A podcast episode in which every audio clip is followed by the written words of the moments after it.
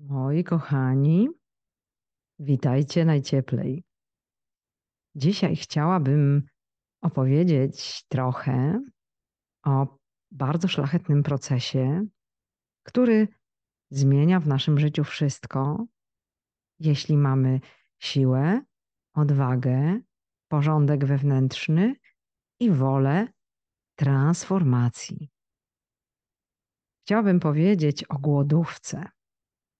Pytaliście mnie o to sporo, kiedy niedawno, trzy tygodnie temu, kończyłam głodówkę dziesięciodniową, ponieważ zgłosiliście zapotrzebowanie na temat. Przygotowałam się do niego i postanowiłam, że do tego głęboko zmieniającego ciało i ducha procesu trochę Was zachęcę. Oczywiście decyzja, czy do niego przystąpić, jest po Waszej stronie, jak w każdej sprawie.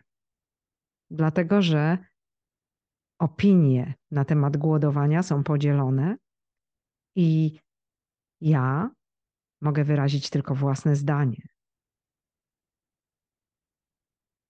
Będę opowiadać o moich doświadczeniach, ale także dzielić się wiedzą y, na temat procesu głodówki oczyszczającej, prozdrowotnej głodówki. W moim wystąpieniu, a raczej w całej serii moich wystąpień, oprę się na wiedzy wielu badaczy tego szlachetnego procesu, także medyków, po to, żeby Was umocnić i pomóc w tym, co w procedurze głodówki najistotniejsze. Wezmę pod uwagę w znacznym stopniu publikacje doktorów Małachowa, Jokersa, Dygana. Zachęcam Was także, żeby sięgnąć po znakomitą współczesną książkę Jokersa i Dygana, dostępną w strefie darczyńców kliniki kwantowej o tytule lecznicza moc postu, która opowiada nie tylko o samej idei postu, ale również o rodzajach głodowania, z podziałem, zależnie od Waszych możliwości i dysfunkcji, z powodu których chcielibyście posty prowadzić. Uważam, że bardzo warto to Biblia, kompendium, warto mieć tę książkę na półce i aktywnie korzystać w razie jakichkolwiek niejasności czy wątpliwości. Zanim się rozgadam, chciałabym przypomnieć, że ta audycja nie zastępuje profesjonalnej porady lekarskiej. Została stworzona wyłącznie w celach informacyjnych i edukacyjnych. W razie potrzeby skontaktuj się z lekarzem, najlepiej światłym i empatycznym. Autorka audycji uchyla się od odpowiedzialności za jakiekolwiek negatywne skutki lub konsekwencje wynikające z zastosowania sugestii, preparatów lub metod proponowanych w audycji. Autorka audycji uważa, że zawarte w niej informacje powinny być publicznie dostępne.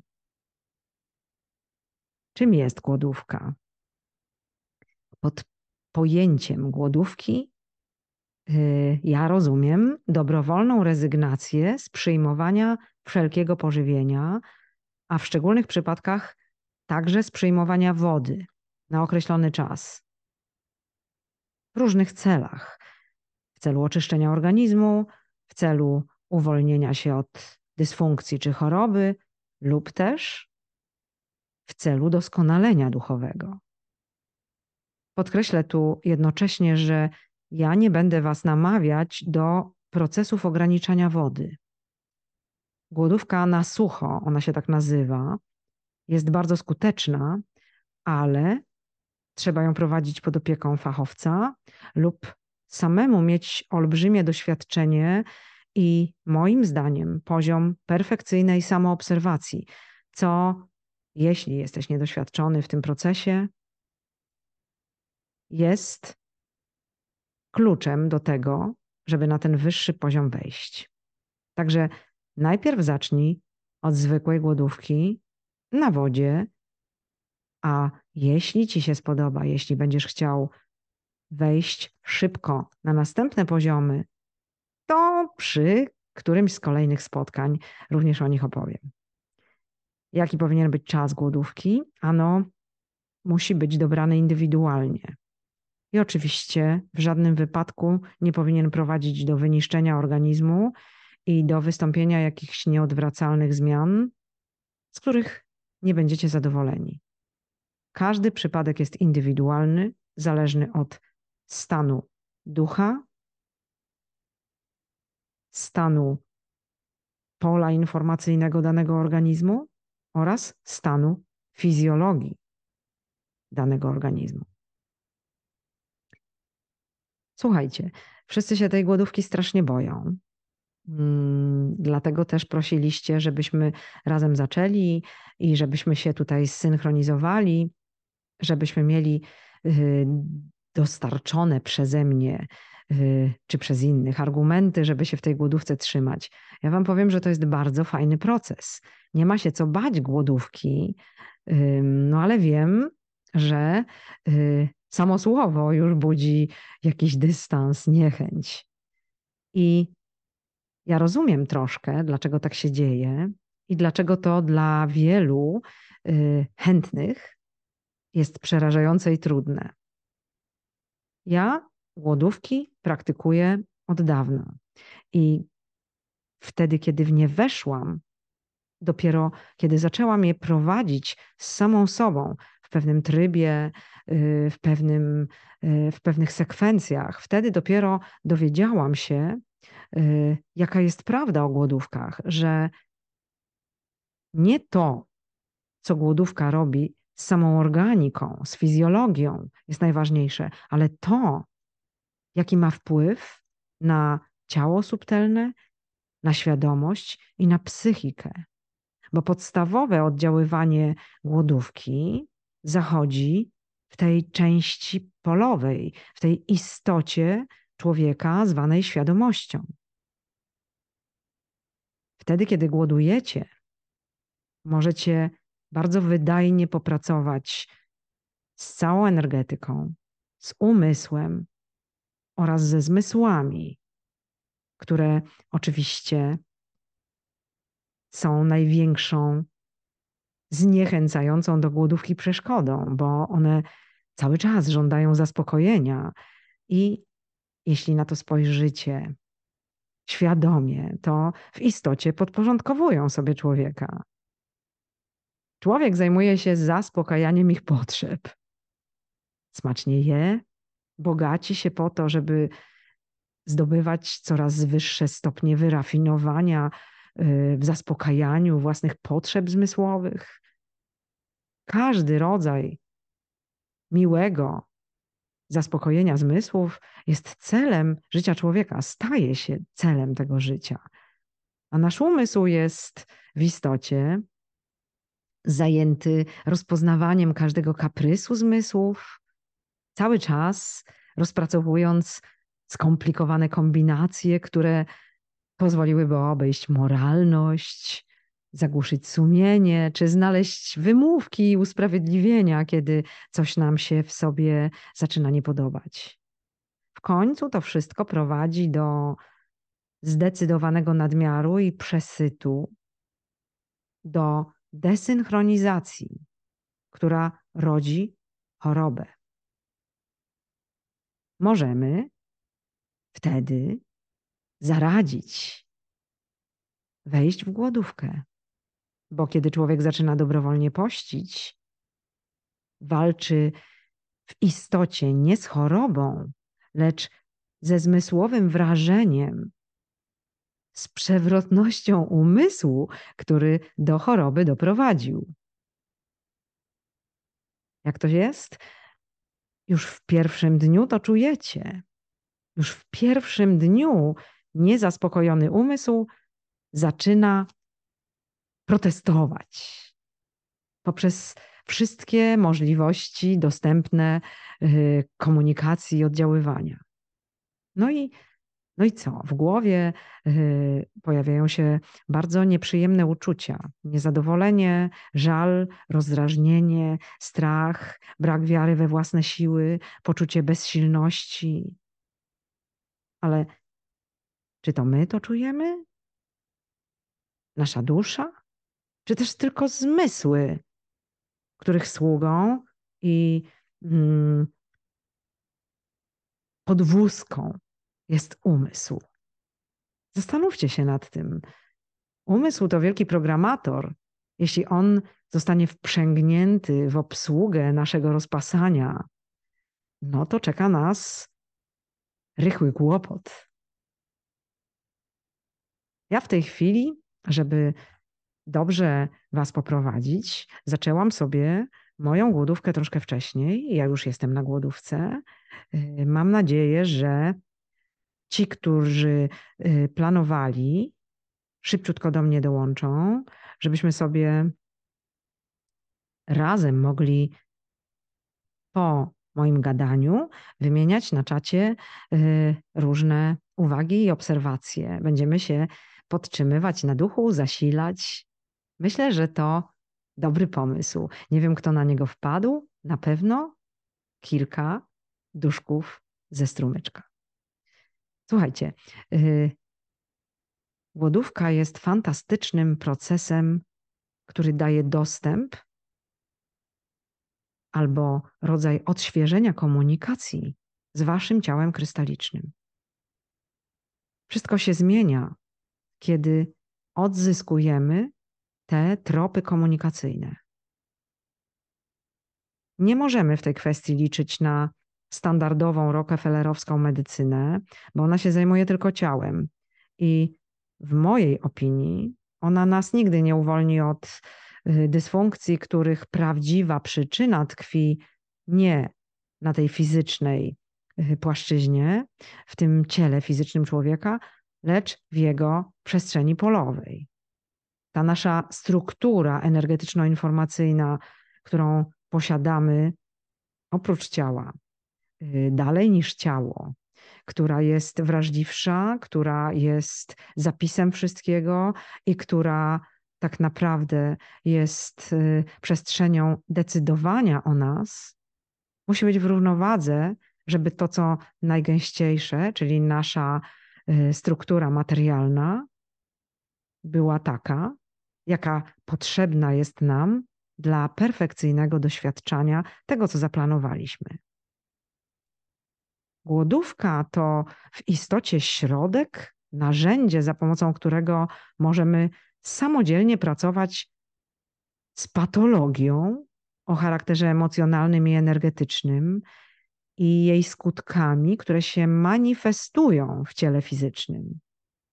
Dlatego, jeżeli chcemy się uwolnić od niedoborów lub schorzeń, powinniśmy doświadczyć głębokiej transformacji jako byt.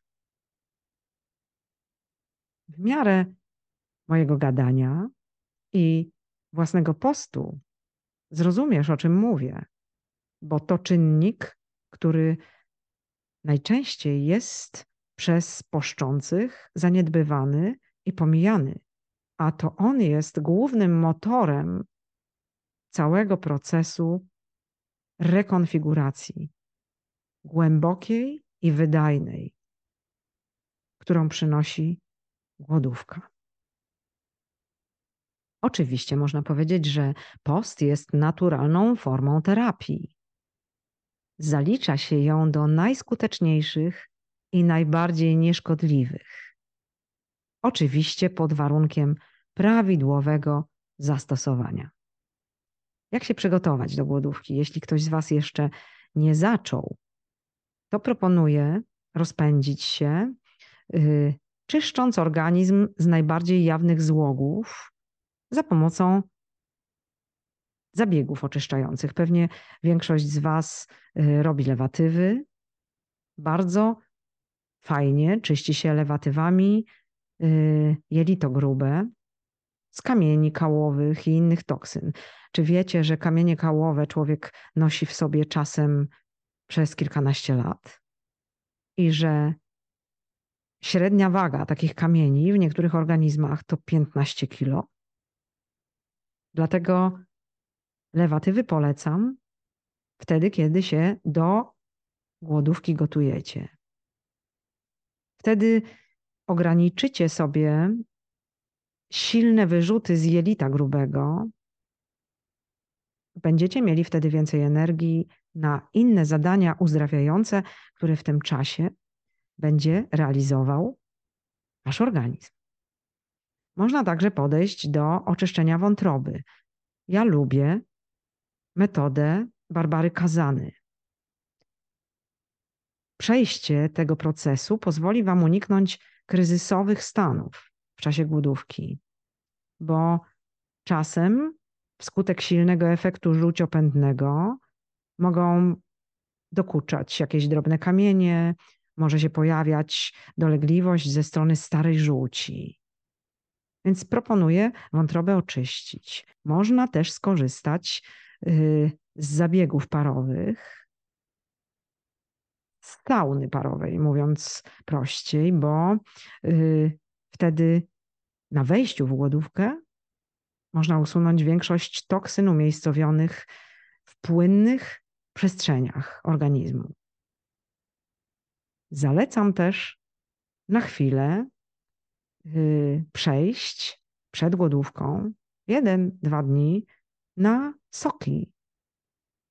Dlatego, że soki pozwolą przygotować tkankę łączną i nerki do wejścia w proces głodowania. Nie muszę mówić, że zalecam dietę wegańską przed wejściem w głodówkę. Jeśli planujecie, jeśli nie jesteście bezmięsni, co najmniej, no to wchodząc w głodówkę musicie mięso na parę dni odstawić. Zrezygnujcie także z produktów sztucznych, czyli z chemii, którą no, przemycacie do swojego organizmu, rozgrzeszając się wewnętrznie i samo usprawiedliwiając. Mam tu oczywiście na myśli jakieś ciastka, yy, czekoladki, cukierki, no wiadomo. Yy, zrezygnujcie także z jedzenia niewłaściwie zestawionego. Egzemplifikacją są różne rodzaje kanapek, na przykład ziemniaki zestawione z jakimś orzechem czy z mięsem. No, z mięsa prosiłam, żeby zrezygnować, ale to jest bardzo złe zestawienie, tak? Mam także na myśli pizzę. Dla tych, którzy jeszcze są niedoświadczeni w tych procedurach samodbałości związanej z dietą, pewnie będzie to nowość, ale pizza to nic dobrego. Oczywiście nie polecam też parę dni przed głodówką Y, jedzenia przed snem, no i nie picia po posiłku. Znaczy, y, powiem to jaśniej, polecam, żeby nie pić po posiłku.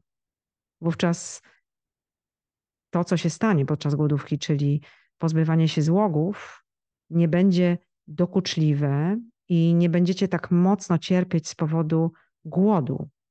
I od razu wasz organizm będzie się oczyszczał na poziomie komórkowym. Takie wejście w głodówkę w tym pomaga. Jak wiecie, jestem wielką propagatorką powrotu do natury. Uważam, że wszelkie choroby są spowodowane zakłóceniem równowagi, którą można odzyskać naturalnymi metodami alchemicznymi oraz tymi ukrytymi na widoku. Yy, no, system tak działa, żeby nam wiele rzeczy zasłaniać, a my musimy je odgrzebywać. I musimy zauważać pewne procesy, którym ulegamy jak cała natura. No, czy głodówka występuje w przyrodzie? No, oczywiście, że występuje. Wiecie przecież, że na Ziemi występuje regularna zmiana pór roku. I oprócz wiosny i lata, które sprzyjają wzrostowi roślin, wegetacji i także są bardzo przyjazne dla życia zwierząt, następuje także pora niesprzyjająca. Zima zatrzymuje mm, w roślinach procesy życiowe. Dla owadów i zwierząt przynosi czas braku pożywienia. No i prawie wszystkie owady i spora część zwierząt W tym okresie zapada w rodzaj odrętwienia sennego. Te, które nie zapadają w sen, przeczekują ten okres, zadowalając się minimalną ilością pożywienia, a w pewnych okresach w ogóle nie jedzą. Bo w przyrodzie istnieją bardzo porządne, podstawowe mechanizmy, które umożliwiają żywym istotom skuteczną obronę przed niekorzystnymi warunkami. Mamy kilka rodzajów takiego odrętwienia czy też snu. Myślę o tym okresie, w którym zwierzęta niczego nie jedzą i nie piją. Nazywa się te rodzaje snu stanem anabiozy, odrętwieniem sezonowym i nieprzerwanym snem sezonowym. Anabioza to słowo pochodzące z greki, ana znów, odnowa i bios życie. To stan organizmu, w którym procesy życiowe są spowolnione i nie widać żadnych przejawów życia. Naukowcy, którzy z pasją zajmują się badaniem y, procesu anabiozy, wypatrzyli, że charakterystyczne dla niej jest silne ochłodzenie lub odwodnienie organizmu. Woda, która się znajduje w komórkach pod wpływem tegoż oziębienia, zamienia się w szklistą masę, która jest bezkształtna, ale nie ma negatywnego wpływu na protoplazmę komórek, tak jak na przykład kryształki lodu. Po ogrzaniu takich komórek yy, z tą wodą zamienioną w szklistą masę, wszystkie procesy życiowe regenerują się w pełni. Podczas odwadniania organizmu protoplazma komórek, która jest żywym białkiem, przechodzi ze stanu hydrozolu, czyli takiej płynnej galaretki, w stan hydrożelu, który jest podobny do suchej żelatyny i przez długi czas zachowuje zdolność do odzyskania pierwotnego stanu, kiedy nastąpią już sprzyjające warunki zewnętrzne. Kiedy tylko tak się dzieje, protoplazma wchłania wodę, pęcznieje i to wszystko owocuje wznowieniem procesów życiowych. Stanowi anabiozy ulegają bakterie, nasiona roślin, owady, płazy i gady. No i wiecie dobrze, Y, pewnie macie tą świadomość, że w tym stanie te wszystkie wymienione gatunki potrafią przetrwać w, nawet w warunkach wiecznej zmarzliny, silnego upału, suszy i zwiększonego promieniowania. Tak, tak. Właśnie z tego powodu, z powodu stanu anabiozy, wysuszone nasiona niektórych roślin mogą zachować zdolność do kiełkowania przez 50 lat i więcej. Drugim rodzajem takiego stanu udrętwienia jest sen sezonowy, kiedy to temperatura ciała, ilość oddechów i ogólny poziom metabolizmu obniżają się, ale w, nie, w nieznacznym stopniu. Gdy zmieniają się warunki lub też gdy pojawia się jakieś zagrożenie zewnętrzne, taki sen się łatwo przerywa i zwierzę natychmiast wraca do pełnej aktywności. No, taki sen występuje u niedźwiedzi, szopów, jenotów, borsuków, Stan śpiącego w zimie amerykańskiego niedźwiedzia czarnego można bardzo ładnie ocenić na podstawie następujących danych. Przy temperaturze powietrza minus 8 stopni Celsjusza, temperatura na powierzchni skóry misia wynosi 4 stopnie Celsjusza, w odbytnicy 22 stopnie Celsjusza, w pyszczku 25 stopni Celsjusza, w porównaniu do 35 stopni Celsjusza w okresie czuwania, czyli pełnej aktywności. Ilość oddechów w stanie snu sezonowego maleje do 2-3 na minutę, a w normalnym stanie taki miś oddycha 8 do 14 razy.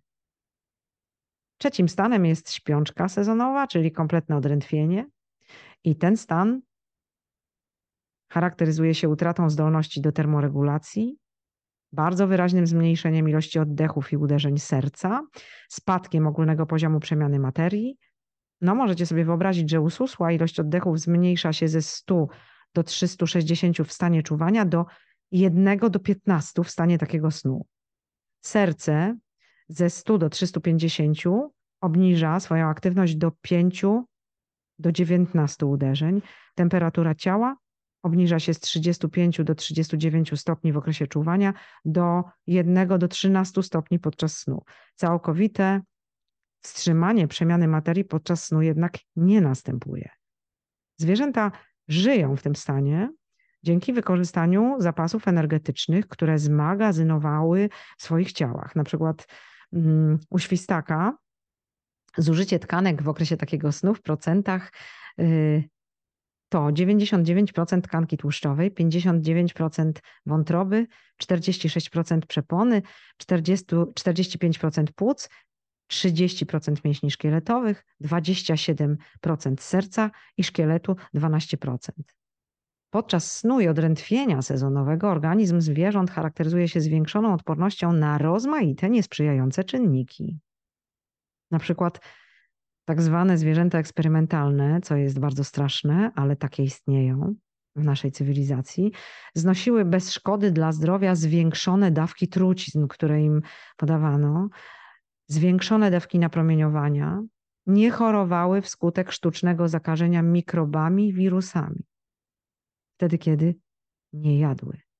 A co się dzieje w warunkach normalnej aktywności, jeśli zwierzę nie jest w stanie regularnie jeść? No także nic. To dla zwierząt bardzo dobra okazja do poprawienia równowagi wewnętrznej. Zwierzę bardzo dobrze znosi taki system. Co więcej, zaobserwowano, że jeśli na przykład taki wilk jest regularnie karmiony, żyje o jedną trzecią krócej. Pamiętajcie, że zwierzęta dobrowolnie wyrzekają się przyjmowania pokarmu, kiedy są chore lub zajęte czym innym, na przykład procesem rozrodu. One wtedy często rezygnują z jedzenia. Ja także wtedy, kiedy coś mi dolega, odstawiam jedzenie, wchodzę w pełną głodówkę i po dobie właściwie jestem zdrowa kiedy byłam bardzo mocno potłuczona, po trudnym wypadku, kiedy poleciałam z dużej wysokości na plecy, uderzyłam się w głowę, miałam rodzaj krwawienia wewnętrznego. No, wróciłam do formy już po sześciu dniach głodówki. Wszystko uległo samonaprawie. Zwierzęta to dobrze wiedzą. I wtedy, kiedy na przykład mają do wyboru jeść mało albo nie jeść wcale, często rezygnują z jedzenia w ogóle, bo wiedzą, że wtedy nastąpi w ich organizmach wysoka regeneracja. Na przykład łosie pod koniec zimy się tak zachowują. Y, ale opowiem Wam jeszcze o tym y, procesie rozrodu, bo y, u niektórych zwierząt opieka nad potomstwem, no właśnie się z tym mm, czasem rezygnacji z jedzenia pokrywa. Na przykład u pingwinów królewskich obserwuje się takie procesy. Najpierw wysiadują, yy, a potem karmią swoje pisklęta, tak? Wiecie. Samica po złożeniu jaja wypływa w morze w poszukiwaniu pożywienia, a samiec zaczyna je wysiadywać. I uważajcie, samiec nie je przez 4 miesiące. Traci wtedy do 40% własnej wagi, jest chudziutki, ma nieefektowne upierzenie, nie błyszczy się, nie jest jedwabisty. Ale przed upływem tego czwartego miesiąca samice powracają, no i wtedy wymieniają się z samcami, które szybciutko udają się do morza, żeby się najeść. No i yy, warto wspomnieć, jeżeli mówimy o pingwinach, że pod koniec listopada linieją.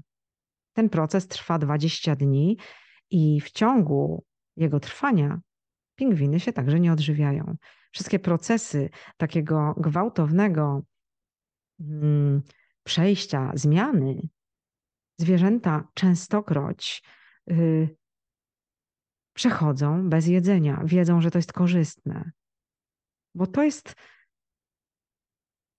bardzo dla wszystkich ssaków unitarny proces. Powstrzymują się od jedzenia. Jednakże jeśli znajduje się w stanie aktywności, kiedy rezygnuje z jedzenia, w organizmie każdego ssaka dokonuje się szczególna przebudowa, która zapewnia pełnowartościowe odżywianie. To się nazywa odżywianie endogenne. Organizm się odżywia, mimo że nie przyjmuje pożywienia. Takie odżywianie endogenne sprzyja regeneracji aparatu immunologicznego i genetycznego. No i wtedy, kiedy ten proces zachodzi, ani zwierzęta, ani inne ssaki dwunogie z reguły na nic nie chorują. Myślę, że zainspirowałam Was, żebyście się zdecydowali na taką wycieczkę poznawczą w kierunku y, głodówki, bo czy tego chcemy, czy nie, właściwie sama natura stworzyła warunki do wstrzemięźliwości, której my nie zachowujemy, tak? Zadanie materii ożywionej polegało na maksymalnym przystosowaniu do okresowo powtarzających się niekorzystnych warunków. Tak organizmy reagowały, a w związku z powyższym dla nas jest prosta wskazówka. Jeśli pragniemy, aby nasze siły obronne i szanse przetrwania były na najwyższym poziomie, musimy w niesprzyjających warunkach albo na przykład w czasie choroby powstrzymać się od przyjmowania pożywienia, jeśli jesteśmy zwolennikami takiej metody. Ja jestem jej gorącą zwolenniczką, ale oczywiście każdy z Was musi podjąć decyzję sam. Miejcie świadomość, że syte i bezstresowe życie czyni każdy organizm słabym i bezbronnym. To jedno z wielkich praw natury, którego nieprzestrzeganie czyni bogate i syte narody biednymi. Wiadomo, że głodówka no, nie pociąga. Ja mogę powiedzieć tylko jedno. Wytrzymajcie trzy dni, a później już będzie z górki. Bo te trzy pierwsze dni są najtrudniejsze, jeśli chodzi o naszą stanowczość i siłę woli. To zawsze jest walka umysłu z ciałem. Ale słuchajcie, no, może Was zachęcę, jeśli powiem, że w historii mamy liczne przykłady dobrowolnej rezygnacji z pożywienia y, w celu doskonalenia duchowego, no i w celu pozbywania się poważnych chorób. Dawni mędrcy bardzo dobrze wiedzieli, że człowiek to organizm energetyczny, którego oddziaływania subtelne winny znajdować się w harmonii, bo właśnie one tworzą tę strukturę polową człowieka. Jeśli z jakichś powodów następuje zachwianie tej równowagi, powstaje choroba. No i rodzaj tej choroby w dawnych czasach już tłumaczono stłumieniem lub nadmiarem adekwatnej energii. Oni byli mądrzejsi niż my. My wolimy wziąć tabletkę korygującą jakieś skutki któregoś z procesów, który wynika z naszej istoty polowej. Głodówka pomaga zregenerować oddziaływania na poziomie ciała krystalicznego. Właśnie nie dajcie się zwieść, że głodówka to tylko li biochemiczny proces. No nie, no nie. Pójdźcie śladami stwierdzenia Leonarda da Vinci. Trzeba zrozumieć, czym jest człowiek, czym jest życie, czym jest zdrowie i jak równowaga, harmonia żywiołów je umacnia, a ich niezgoda niszczy je i gubi. Mam nadzieję, że w kolejnych częściach naszego spotkania będziemy powiększać tą wiedzę o głodówce, że będziecie wiernie śledzić kolejne odcineczki. Będę je wrzucać często, dlatego że głodówka to dobry wybór, moim zdaniem. Już w Starym Tybecie, w tym najdawniejszym, w traktacie medycznym o tytule Błękitny Beryl, przytoczono, jak prowadzić głodówkę i w jakich chorobach najlepiej ją stosować. Przeczytam odpowiedni wyjątek. Leczeniu wycieńczeniem, jak tu określono głodówkę, poddaje się chorych na niestrawność, spożywających dużo tłuszczu, cierpiących na zesztywnienie bioder, na przeziębienia, ropienie wewnętrzne, na podagrę, reumatyzm, choroby śledziony, gardła, głowy, serca, na krwawe biegunki, wymioty, ociężałość ciała, utratę apetytu, zatrzymanie moczu i otyłość. Choroby związane ze zwiększeniem ilości żółtej wody, flegmy u mężczyzn w rozkwicie sił należy leczyć w pierwszej połowie zimy trzydniową głodówką. Słabych pacjentów trzeba zmęczyć głodem i pragnieniem, ile wytrzymają, a potem dawać im lekkie i łatwo przyswajalne pożywienie, przykład sambu i kaszę. Dla osób o przeciętnej sile korzystne są środki lecznicze stymulujące ciepłotę ciała, żołądka i poprawiające trawienie.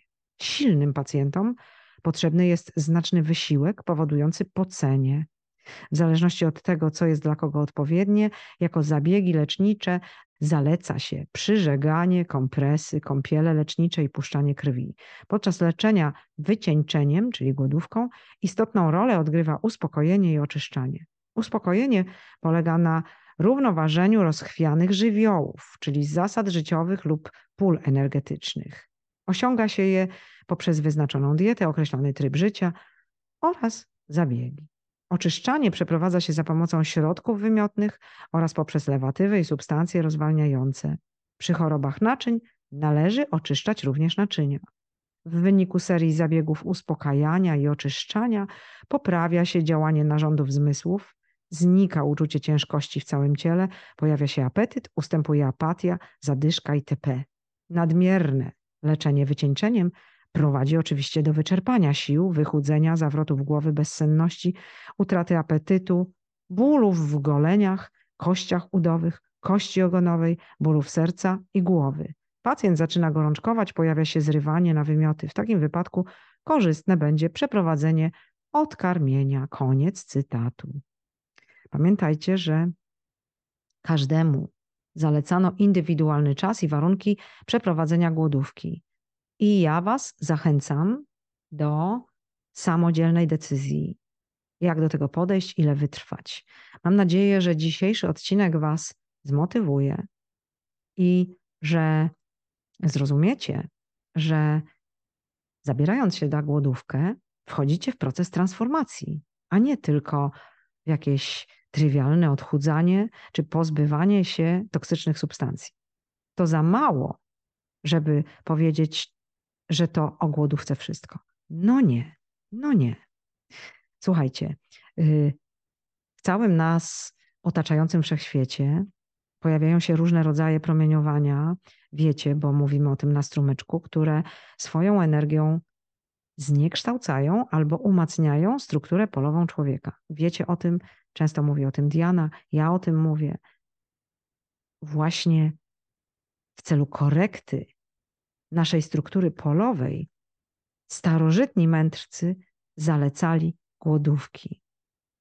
Ze względu na to, iż charakterystyki promieniowania były związane z przestrzenią, którą dla przejrzystości oznaczano znakami zodiaku, planetami oraz pewnymi innymi właściwościami kosmosu, zalecano post w dniach, kiedy planeta aktywizowała określony znak. Czyli dobrze jest pościć wtedy, kiedy yy, wchodzisz w swój znak zodiaku. Zresztą cała nauka o postach była oparta na właściwościach energetycznych człowieka, kosmosu i na ich wzajemnym oddziaływaniu. No i stąd zalecenia prowadzenia głodówki w dniach Ekadashi, szczególnie to są takie szczególne dni w cyklu lunarnym. Y, w hinduizmie głównym celem postu w Ekadashi było przejęcie kontroli nad umysłem i zmysłami oraz skierowanie tej kontroli na rozwój duchowy. No stąd pojawiły się y, postreligijne w różnych tam religiach. W dawnych czasach posiadano wiedzę, która była przekazywana wielopokoleniowo, że post ma bardzo wielki pozytywny wpływ na ciało, ale także na duszę człowieka. Pamiętacie może z historii, że elita młodych Persów i Spartan pościła przez długi czas. Była do tego zmuszana. No a jeśli myślimy o ilości posiłków, u ludów starożytnych y, były to maksymalnie dwa posiłki na dobę. Sokrates nazywał y, tych, którzy jedli więcej niż dwa razy na dobę barbarzyńcami. No a święci mężowie mnisi tybetańscy w tym najtwardszym y, buddyzmie podkreślali, że w ciągu dnia wystarczy im jeden malutki i bardzo lekki posiłek. Herodot, opisując Egipt swojego czasu, zauważał: Egipcjanie, najzdrowsi ze wszystkich śmiertelników, co miesiąc przeprowadzali przez trzy dni oczyszczanie za pomocą środków wymiotnych i lewatyw, uważając, że wszystkie choroby człowiek otrzymuje poprzez jedzenie. Hipokrates pisał: Jeżeli ciało nie jest oczyszczone, to im bardziej będziesz je odżywiać, tym bardziej będziesz mu szkodzić. Podczas największego zaostrzenia choroby, czyli kryzysu, w celu ulżenia choremu, Hipokrates radził nie podawać mu pożywienia. Wielu starożytnych lekarzy zalecało głodówkę. Avicenna mówił o trzech do pięciu dni. Paracelsus wypowiadał się globalnie na temat każdej głodówki w samych superlatywach. Uważał ją za najlepsze lekarstwo. Starożytni wiedzieli, że głodówki wyostrzają zdolności umysłowe człowieka, zwiększają koncentrację, pozwalają więcej widzieć i lepiej precyzować myśli. Platon i Sokrates pościli regularnie po 10 dni w celu osiągnięcia bardziej wyostrzonego odbioru prawd duchowych i w celu utrzymania dobrej kondycji fizycznej. Pitagoras przed egzaminami do Akademii Aleksandryjskiej pościł przez 40 dni. I słuchajcie, wymagał postów od swoich adeptów. Dzięki tej głodówkowej selekcji studiowali u niego wyłącznie ci, którzy mieli imperatyw samodoskonalenia, którzy byli cierpliwi, uparci. No i dzięki tym cechom byli zdolni do lepszego pojmowania praw natury, czy też wielu abstrakcyjnych wzorów wszechświata. W późniejszych czasach fenomen głodowania zaciekawiał wybitne umysły świata medycyny, zwłaszcza rosyjskie. Rosja tu, moi drodzy, przodowała. Profesor Uniwersytetu Moskiewskiego Piotr Wieniaminow w książce Słowo o postach jako środku zapobiegającym chorobom w 1769 roku napisał: Ludzie o słabej budowie wtedy znajdują się w dobrym stanie pod względem zdrowia, kiedy poczuwszy słabość, po trochu ujmują ze swojego zwykłego pożywienia, a w jeszcze lepszym stanie bywają, kiedy wcale przez jakiś czas, wedle swoich możliwości, nie przyjmują go i zawierają z żołądkiem pewien rozejm. A on po takim odpoczynku nabiera sił i dla poprzednio przyjmowanego pożywienia i trawienie jego staje się łatwiejsze. W 1822 roku profesor Uniwersytetu Jurjewskiego Struwe aktywnie propagował ideę głodówki leczniczej, zalecając ją w przypadku bardzo wielu chorób. Z kolei Spaski, profesor Uniwersytetu Moskiewskiego, z powodzeniem stosował głodówkę w leczeniu uporczywych chorób przewlekłych. Przykład napisał taki artykuł specyficzny w 1834 roku dotyczący głodówki, w którym napisał następujące zdanie: Głodówka, ograniczając i zmieniając odżywianie, równoważy wiele zaburzeń w procesie wzrostowym organizmu i w tym sensie stanowi wspaniały środek na różne uporczywe choroby przewlekłe. Jeszcze kilka ciekawostek Wam powiem, żebyście mieli motywację. W latach 1887-88 w szeregu czasopism pojawiły się artykuły lekarza eksperymentatora z Aumaaty o nazwisku Zeland na temat głodówki dozowanej. Opisywał on wpływ głodówki na zwierzęta i na niego samego. Y, kury, które poddawał okresowym głodówkom, stawały się cięższe i odporniejsze od tych, których nie poddawał postom. Koguty stawały się za to bardziej wytrwałe w walkach i lepiej znosiły zimno. Do własnej, osobistej głodówki zmusiły Zelanda okresowo pojawiające się bardzo silne bóle, które mu dokuczały od wczesnego dzieciństwa i wraz z upływem lat wzmogły się na tyle, y, że stały się bardzo dokuczliwe, no i coraz częstsze.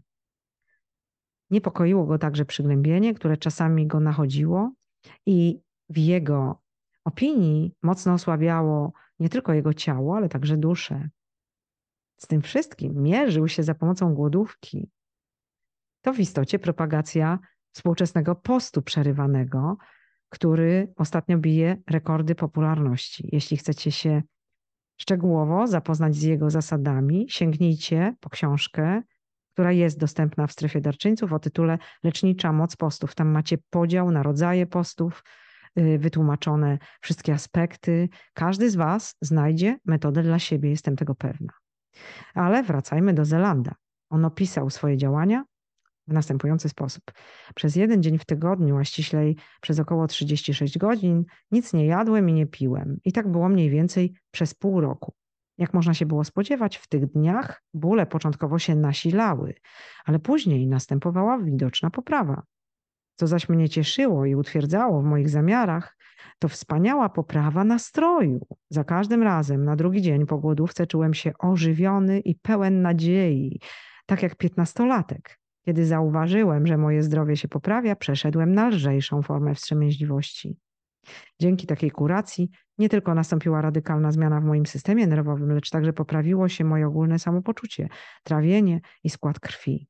Ta kuracja może się komuś wydać dość szczególna, lecz na podstawie własnego doświadczenia dodam, że jest ona również niełatwa. Raz lub dwa, dzień czy dwa pogłodzić się to jeszcze nic, ale przez cały rok nie jeść lub nie pić przez siódmą część każdego tygodnia, no, do tego jest potrzebna pewna umiejętność panowania nad sobą. Jestem jednak przekonany, że żaden z przyjętych w medycynie y, naukowej sposobów leczenia nie jest w stanie wywrzeć nawet w połowie takiego wpływu na system nerwowy. Tak więc jedynie ostra kuracja jest rzeczywiście ciężka. Ale głodówka w lekkiej postaci, jaką ja praktykuję teraz, nie sprawia szczególnej trudności. Nasze zniewolone tytoniem, alkoholem i narkotykami społeczeństwo coraz częściej zdradza przygnębienie, przesyt życiem. Niektórzy jego członkowie kończą samobójstwem, a w jego łonie rodzą się całe pesymistyczne systemy filozoficzne. Społeczeństwo takie, samo tego nie podejrzewając, cierpi w swoim rdzeniu na chorobę nerwową i aby dojść do siebie potrzebuje otrzeźwiającego przeciwdziałania. Także widzicie, to jest mały wysiłek. Yy, na przykład głodować raz w tygodniu przez 36 godzin, to szkoła wielkiej dyscypliny, ale również niezbyt duży wysiłek organiczny, a osiągnięcia i lecznicze, i harmonizujące są ogromne. Najbardziej istotny wkład do nauki o głodówce wniósł profesor Paszutin. Y, to czas 1902 i później. W Wojskowej Akademii Medycznej Paszutin przeprowadzał liczne eksperymenty na rozmaitych zwierzętach i w efekcie określił istotę fizjologiczną mechanizmów głodówki. Przedstawił w istocie naukę o stadiach głodówki, dającą podstawę do tego, by uważać go za twórcę fizjologicznej teorii głodówki. Nauka o stadiach procesu głodówki pozwoliła ustalić, że są one różne u różnych zwierząt i że nie wolno przekraczać ich granic, gdyż, gdyż wówczas głodówka zamienia się z dobrodziejstwa w nieszczęście. Eksperymenty określiły korzystny z punktu widzenia fizjologii czas trwania głodówek, które, jak stwierdził Paszutin, przedłużają młodość i życie. Słuchajcie, to jest prawda. To jest wielka prawda. Młodniejecie po każdej głodówce cofacie zegar biologiczny. Dlatego ja głodówki lubię. I dlatego wtedy, kiedy tylko coś ze mną źle, czuję się gorzej, mam mniejszą koncentrację, yy, ogarnia mnie stan nieuzasadnionego zmęczenia lub braku aktywności, natychmiast wdrażam głodówkę. Teraz, nagrywając ten materiał, już jestem w głodówce. Wy dostajecie go wtedy, kiedy jestem w głodówce. No i co? Yy, możecie korzystać z mojej pełnej, energetycznej zawartości, świetlistej duszy, żeby się nią zainspirować. Słuchajcie, nie wiem, czy powiedzieć jeszcze troszkę? Może już następną partię wiedzy zostanę, zostawię na kolejny odcinek, żebyśmy sobie tutaj y, nie zamykali drzwi do powolnego poznawania wszystkich aspektów głodówki i do motywacji, która to powinna w nas nie wygasać. Teraz chodźmy sobie na czata, porozmawiajmy. Y, będę tam oczywiście na żywo. A niebawem, już za parę godzin, widzimy się, a raczej słyszymy podczas następnego odcinka cyklu o głodówce, który dla Was rejestruję, żeby mi nic nie umknęło, ale po każdym odcinku będę z Wami na czacie. Przez jakieś 10 minut będzie można porozmawiać, przywitać się. Zresztą będziecie mogli się witać i rozmawiać podczas całego trwania odcinka, ale jeśli ktoś będzie chciał się przywitać ze mną, to będzie potem okazja w tym naszym głodówkowym cyklu. To co? Pierwszy odcinek na dziś zamykam i zapraszam Was na drugi. Czuj duch. Widzimy się za chwilę na czacie.